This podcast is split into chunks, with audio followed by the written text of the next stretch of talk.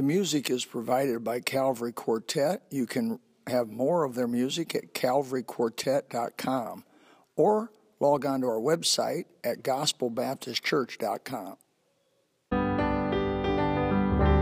I'm kind of homesick for a country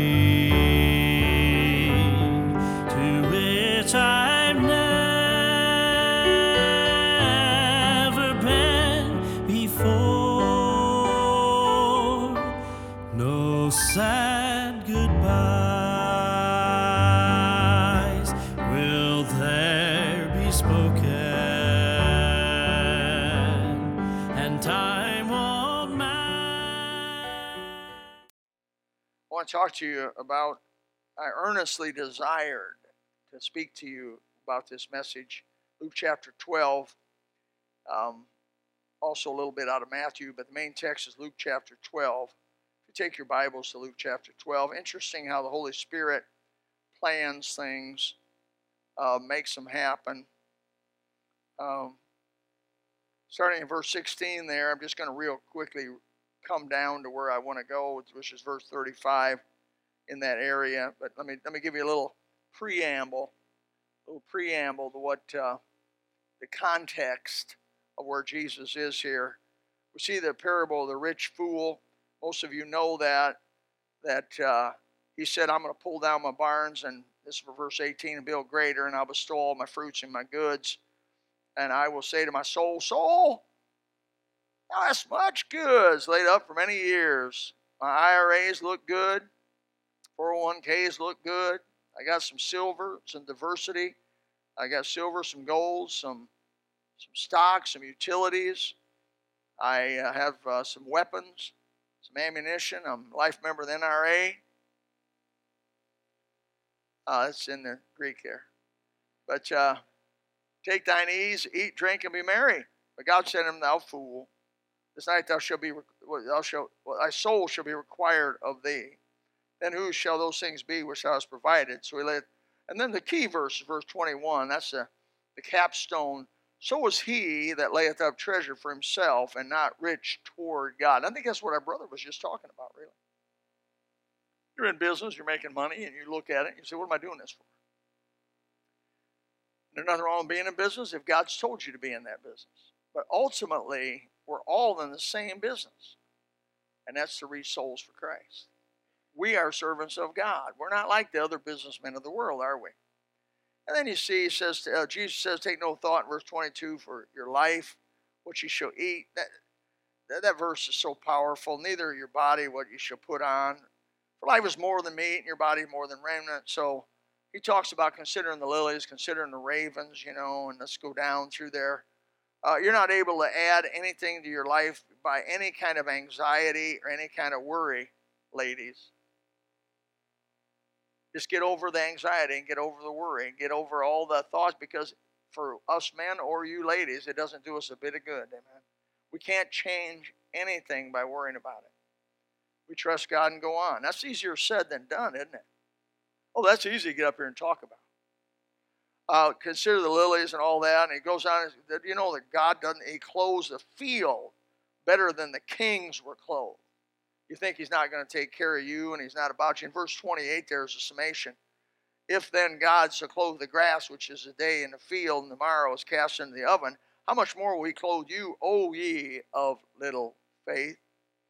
And then we go down a little bit further where, uh, you know, he, he you see the subject he's talking about here. Um, the world seeks after these things. Don't you be like them. Verse 31 But rather seek ye the kingdom of God, and all these things shall be added unto you. Fear not, little flock, for it is your Father's good pleasure to give you the kingdom. Uh, he basically says in verse 33 Sell that ye have, and give alms, and provide yourselves bags which wax not old, a treasure in heaven, in the heavens, that faileth not, where no thief approacheth, neither moth corrupteth. For where your treasure is, there will your heart be also. And then we start with verse 35. Let your loins be girded about, and your lights burning. For yourselves like uh, you yourselves like unto men that wait for their Lord when he will return from the wedding, that when he cometh and knocketh, that he may open unto him immediately. So God's going to come knock on your door. Everybody has this experience. God comes by and knocks on your door. He knocks on your door about salvation. You say, Yes, I want to be saved, just like you did when that guy preached. I want to be saved. That was just the beginning of it. God comes by again down the road a ways. He knocked on your door that day. Says there's got to be something more to this life than just what I'm doing. There's got to be something more lasting. And he knocked on your door again. I think God comes by a few times in our lives and he knocks on our doors.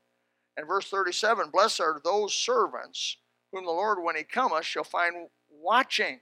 The key to the message tonight is watching and his exhortation that we should be watching in a constant manner.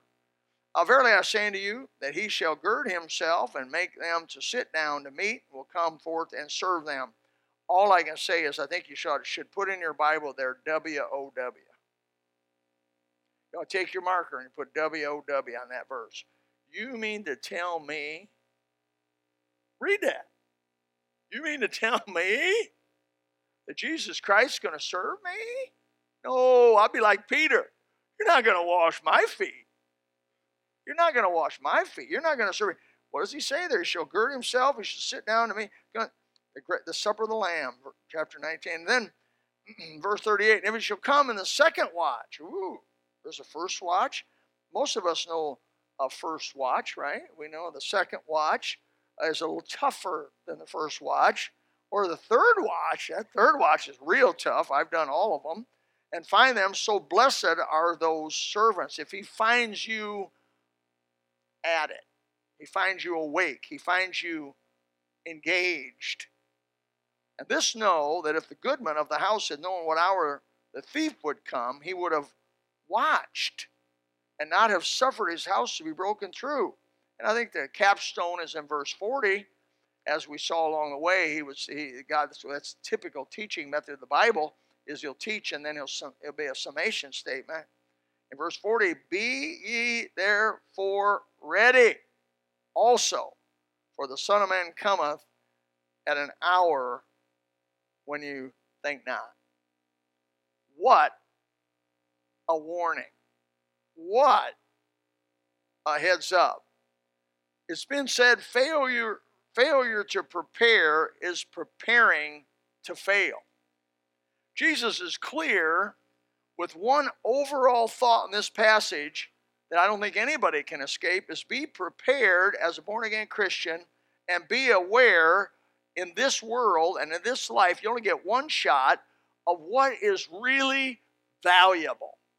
Man, I hope that the, the folks sitting here tonight at Gospel uh, know and have determined what is valuable, what's really worth giving your life for, what's really worth giving your time for.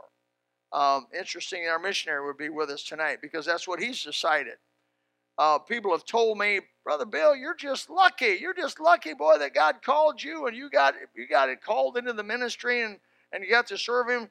And uh, I, I, read a statement one time where it says, "Luck is what happens when preparation meets opportunity."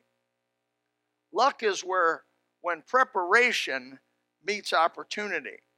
Uh, when God came by my house and I wrestled with this, and I think everybody wrestles with where to invest your life, and God came by and asked me to invest my life uh, uh, for Him and and I and I didn't know exactly what area he wanted to invest my life in, what he what where he where what how when nothing was explained to me.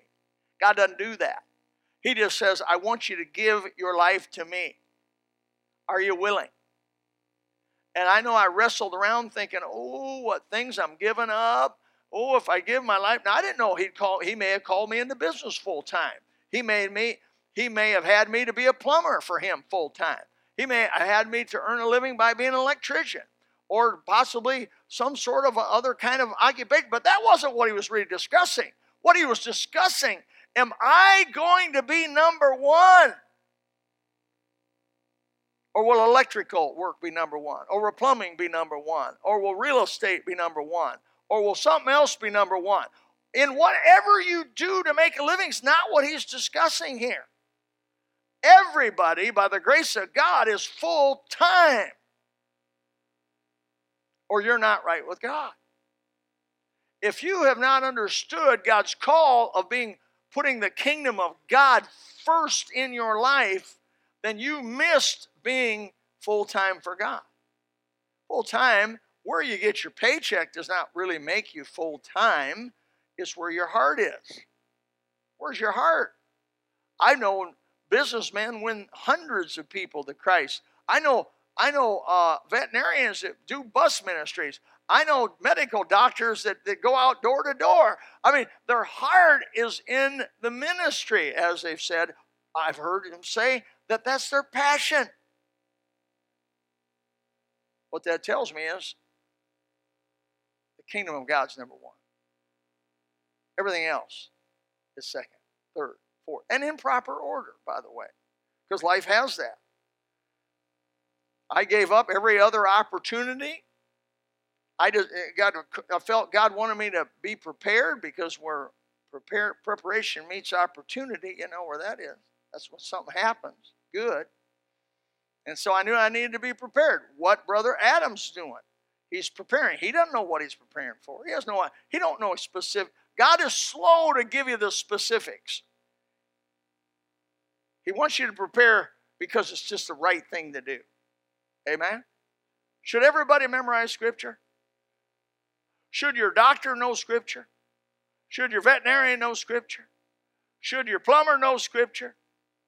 Amen. It wouldn't hurt them. They may be able to be a better plumber if they knew Scripture. Amen. Everybody ought to know Scripture. So I went to school for seven years. I began to read my Bible at 17 years old. I knew that had to be it. You're not going to do anything for God if you don't know His Word, amen? It's just simple, right? Preparation. Began to prepare. Memorizing Scripture is part of the preparation. And you're right about that. You don't have to have your pretty soon. You can go soul winning. Don't have to carry a Bible with you. You can go soul winning without a Bible. Now, I recommend it because it's good to show them this comes out of the Bible. This isn't just because they don't necessarily know whether what you're saying is true or not. And so you can quote scripture to them, and that's wonderful. But it's good to show them this is the Bible. And God once in a while have you forget that. You know, you'll mumble, jumble, stumble all over that. So you go back to the Bible and know that's where you got to get it. But I had no idea where. I just started reading my book, preparation. I knew that Jesus had knocked on my door. I knew that I was a servant of God, a born again servant of God. Didn't know where, who, how, when, or what. And, and I just wanted to be right with God. And it, I felt, you know what? I felt it was his job to show the who, where, what, why, when, if I'm willing. Amen. So I just did one day in front of another, one day in front of another. I knew going to church was the right thing to do. Being where people, God's people are, where the preaching of the Bible was, where people got called of God. Uh, I just knew that was right. So my wife and I, when we were first married and Troy was first born that first year, uh, see, we carried it over. He went to church six days a week. He didn't know, but he went to church six days a week. Troy went to church six days a week. So did I. Troy started out in the bus ministry before he was one year old. Carried him on that old that old uh, Hemi in in sub-zero weather, 17 below zero. Sometimes we'd be on that thing and have that kid bundled up. He looked just like you couldn't even see him. Jesus is telling us here that he's coming back someday to gather his children up and he's going to reward them for their behavior while he was gone. It doesn't take a genius to see that. You can read it. He is warning us, he is exhorting us to start our preparation for his return, and he makes it clear that he wants us to do some things for him.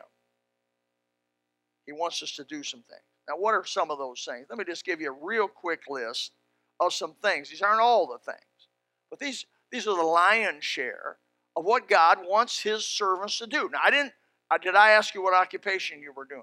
Did I ask you where your expertise of, of making a living is going to be? No, because I have believed from from early on in my life that everybody is full time and a servant of God, and everybody should seek first the kingdom of God and His righteousness.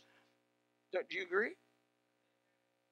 Isn't that what it says? It doesn't specifically say just those who get paid uh, by a church uh, to be their pastor or assistant pastor or other those who get a check of it. No, it never says that.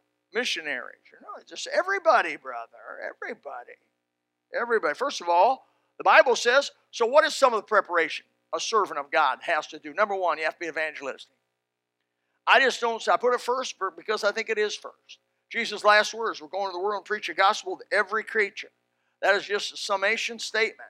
Get out there and start talking it up. Amen. Talk it everywhere. Talk it where you go. Give it in gospel. Tra- give it in every form you can give it in. Put it on Facebook. Put it in Twitter. Put it on whatever those other social medias are. Put it in gospel track. Put it in print.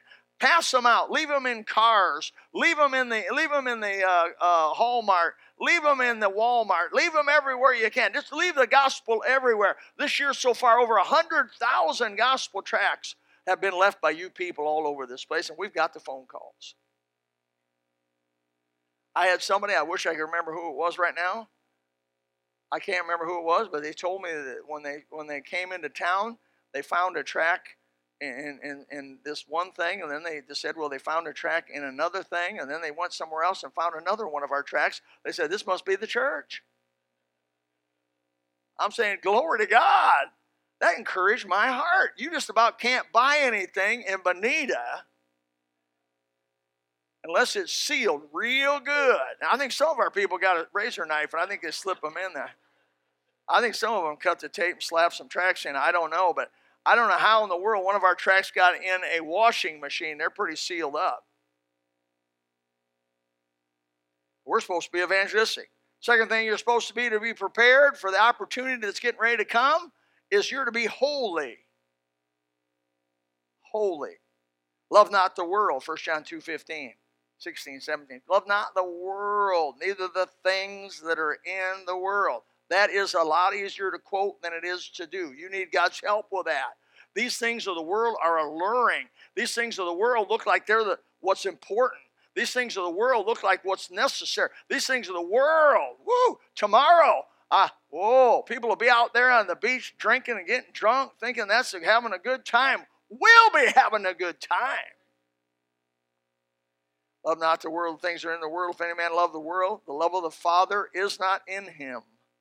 For all that is in the world, the lust of the flesh, the lust of the eyes, the pride of life, not of the Father, but of the world. And what happens? Another warning. The world passeth away and the lusts thereof, but he that doeth the will of God abideth forever. I want to be that guy. I want to be the one that does the will of God.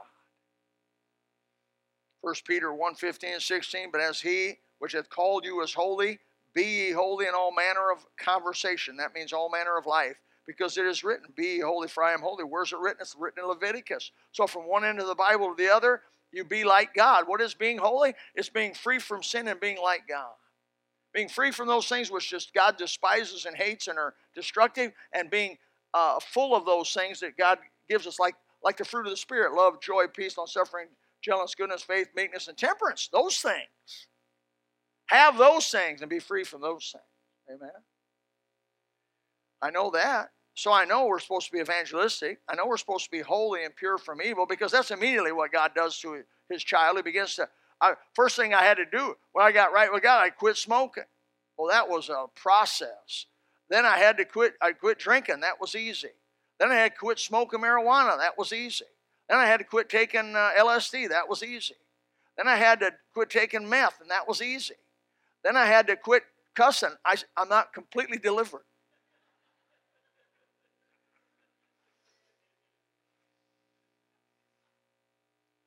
That's a deeper one than I ever thought would go, you know what I mean? Wow. I told you a story, but for the visitors, I'll tell it again. One of our deep, wonderful, godly members had a stroke.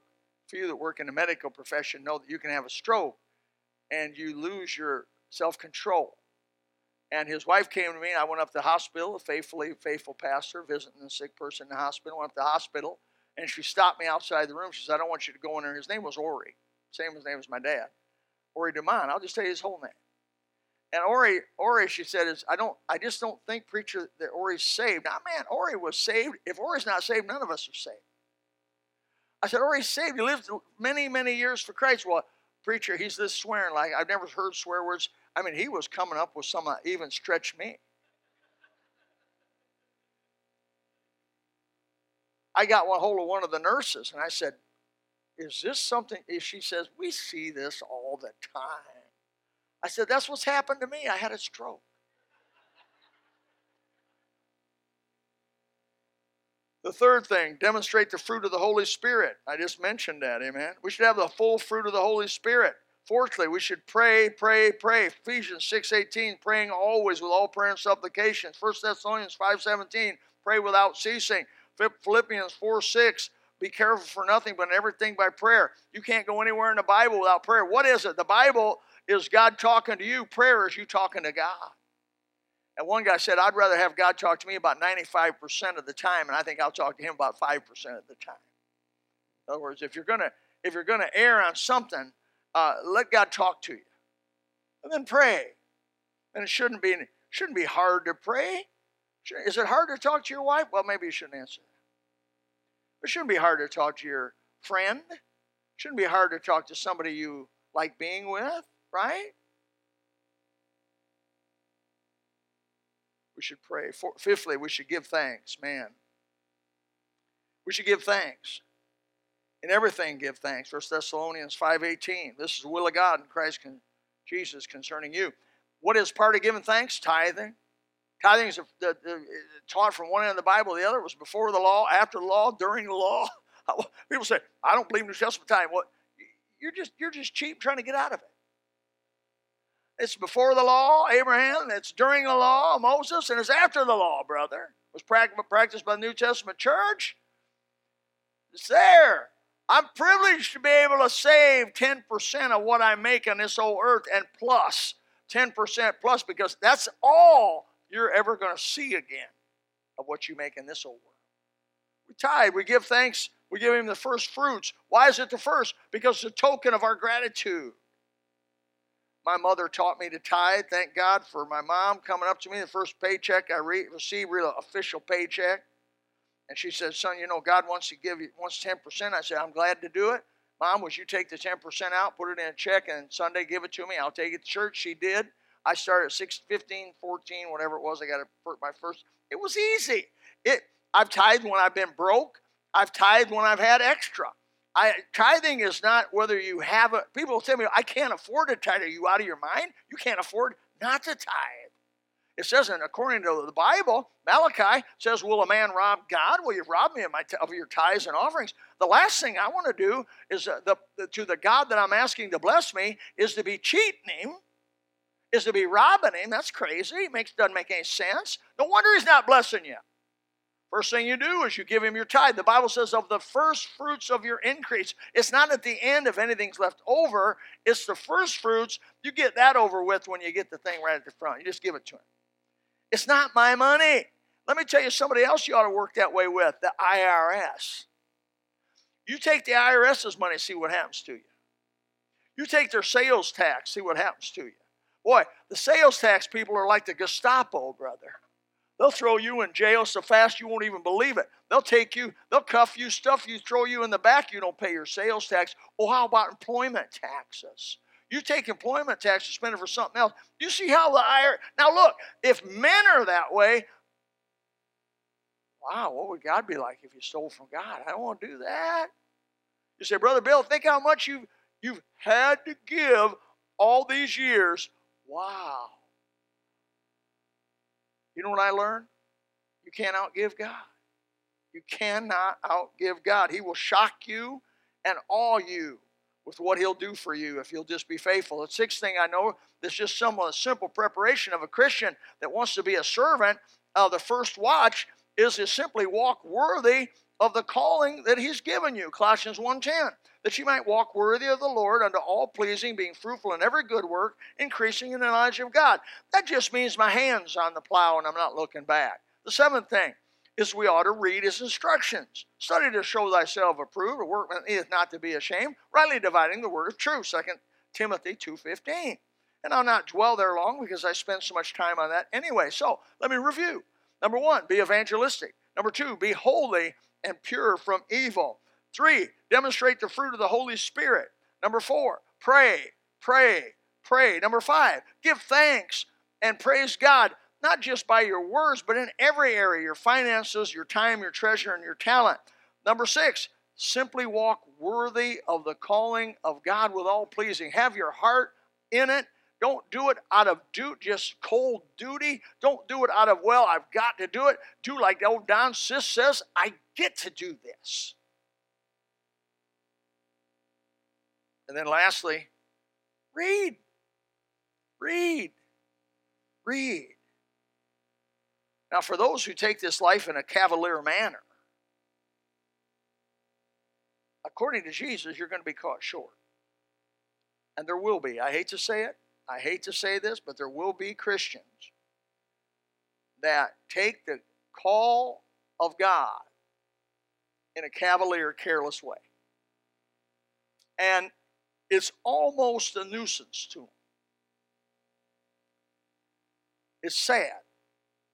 In verse 46 of chapter 12, the Lord of that servant will come in a day that he looketh not for him, in an hour when he is not aware, and will cut him in sunder and will point him in portion with the unbelievers. I believe there are at least four different kinds of people he speaks about. The first one he speaks about, verse 44, I believe is the obedient, or what I call the undivided servant. I believe here in verse 46, he's talking about an unsaved individual that knows about it but did not accept it. Verse 47, I think he's talking about an unwilling servant that actually is saved. He says, And that servant which knew his Lord's will and prepared not himself, neither did according to his will, shall be beaten with many stripes. And then 48, I think, is talking about an unknowing servant, a child of God, yes, but unknowing. But he that knew not and did commit things worthy of stripes shall be beaten a few, t- few stripes.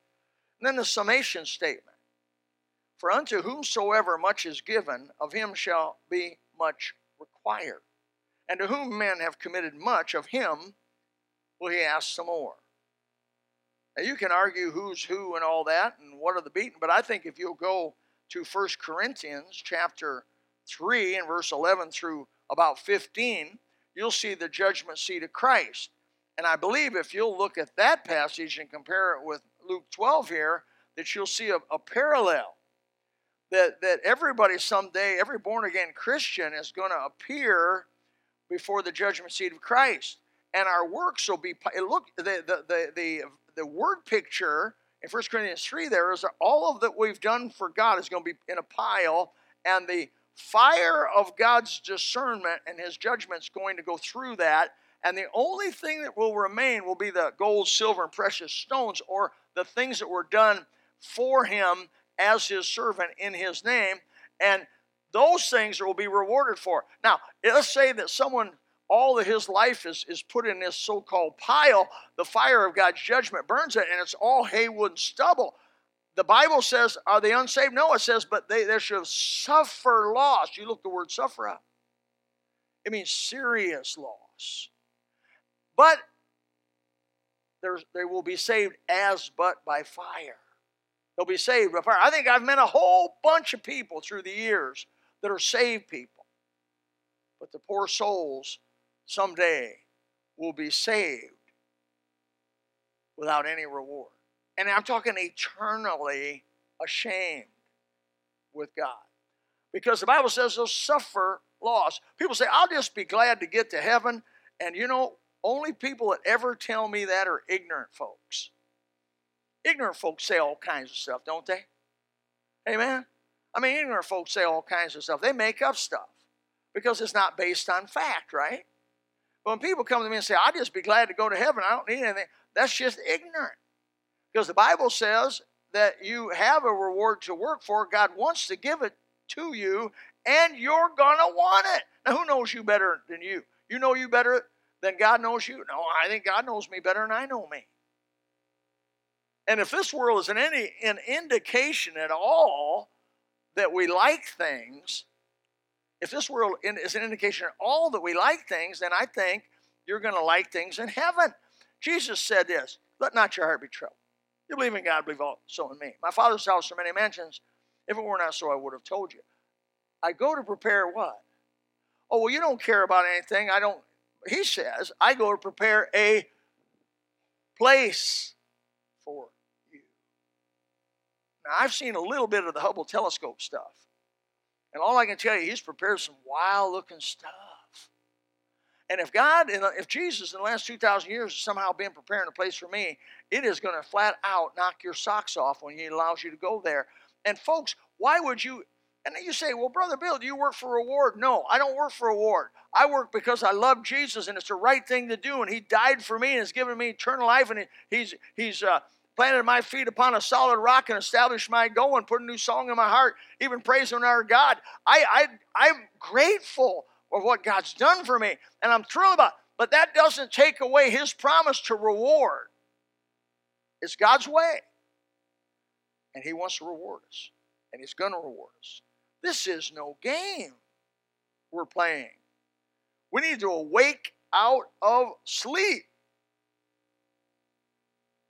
Romans chapter 13, verse 11. And that knowing the time, that now it is high time to awake out of sleep. For now is our salvation nearer than when we first believed. I like that. 1 Corinthians 15 34. Awake to righteousness and sin not. Ephesians 5 14. Awake thou that sleepest, arise from the dead, and Christ shall give thee light. Ooh, I like that. The overall message of Scripture for you and I as a born again believer is to rise up, be frosty, keep your hand on the plow, be prepared for the opportunity that's going to meet your preparation by the grace of God, and good things will happen. And you've prepared, my brother, sister, you've prepared. Now, opportunity is going to meet your preparation, like in that gym when them 100 kids showed up. Opportunity meant 11 pages of preparation, 17 hours. Something just wrong about that. There's something just sinful about being in a plane 17 hours. Wow, I think I'd go by boat or something. What kind of Christian are you tonight? I'm closing. I'm, I'm circling the airport. what kind of Christian are you? Are you a first watch Christian? Look at verse 38 of, of chapter 12 of Luke. That caught my eye. It shall come in the second watch or in the third watch. Blessed are those servants. I think some will work while it's convenient and comfortable and amiable. I think that's the first watch. Some will work under some discomfort and some resistance and some pain. That's the second watch. There are some Christians who will work against all odds. Adoniram Judson, William Carey, Hudson Taylor, on and on. and on. Some of those are those work against all odds with massive resistance and incredible pain. That's the third watch. I don't know what watch you're in. Each of us has a watch that God puts us in. I think anybody here in America has got to be in a first watch. I don't. I, I would. There may be some folks in America that are in second or third watch type of Christian, but I can guarantee you there's some Christians in South Africa that are in second and even third watch. I can guarantee you there's some folks over in the Arab-speaking Muslim countries that are in the third watch, and they're faithful to God. May we be so. Will you take personally Jesus' warning? This ain't about playing church. This ain't about being a member of a social club. This is about serving the creator of all that is. This is about serving Jesus, man. Don't let the devil blow out your candle as he tries to come by and discourage you. People come in and say, I'll go door to door and meet somebody that's not going to church anymore, not reading their Bible, not living for God anymore, and say, Well, I knew a preacher one time and I really looked up to him and he did wrong, and from that I never went back to church. I said, That preacher never saved you. Jesus died for you. Jesus never has disappointed me. I determine, and I think every servant of Jesus has got to determine that you're not going to let the failure of those around you stop you from serving the God that has never failed. The class I graduated with, 1,100 of us, many of those folks become fatalities for God. And I've been, I've wept over some of them. And my heart aches for some of them. I'm grieved in my spirit as some of them been taken. But you can't go to war without having casualties. You can't go to war without having people wounded. This is no game. We're at war against a real enemy who wants to kill us outright. God Himself is protecting us and giving us the grace to go forward. And, and brother, I, my, my salvation and my service for Jesus does not rest in anybody in this room. It doesn't rest in anybody by the grace of God in this world. It rests in Jesus Christ. I'm going to follow Him.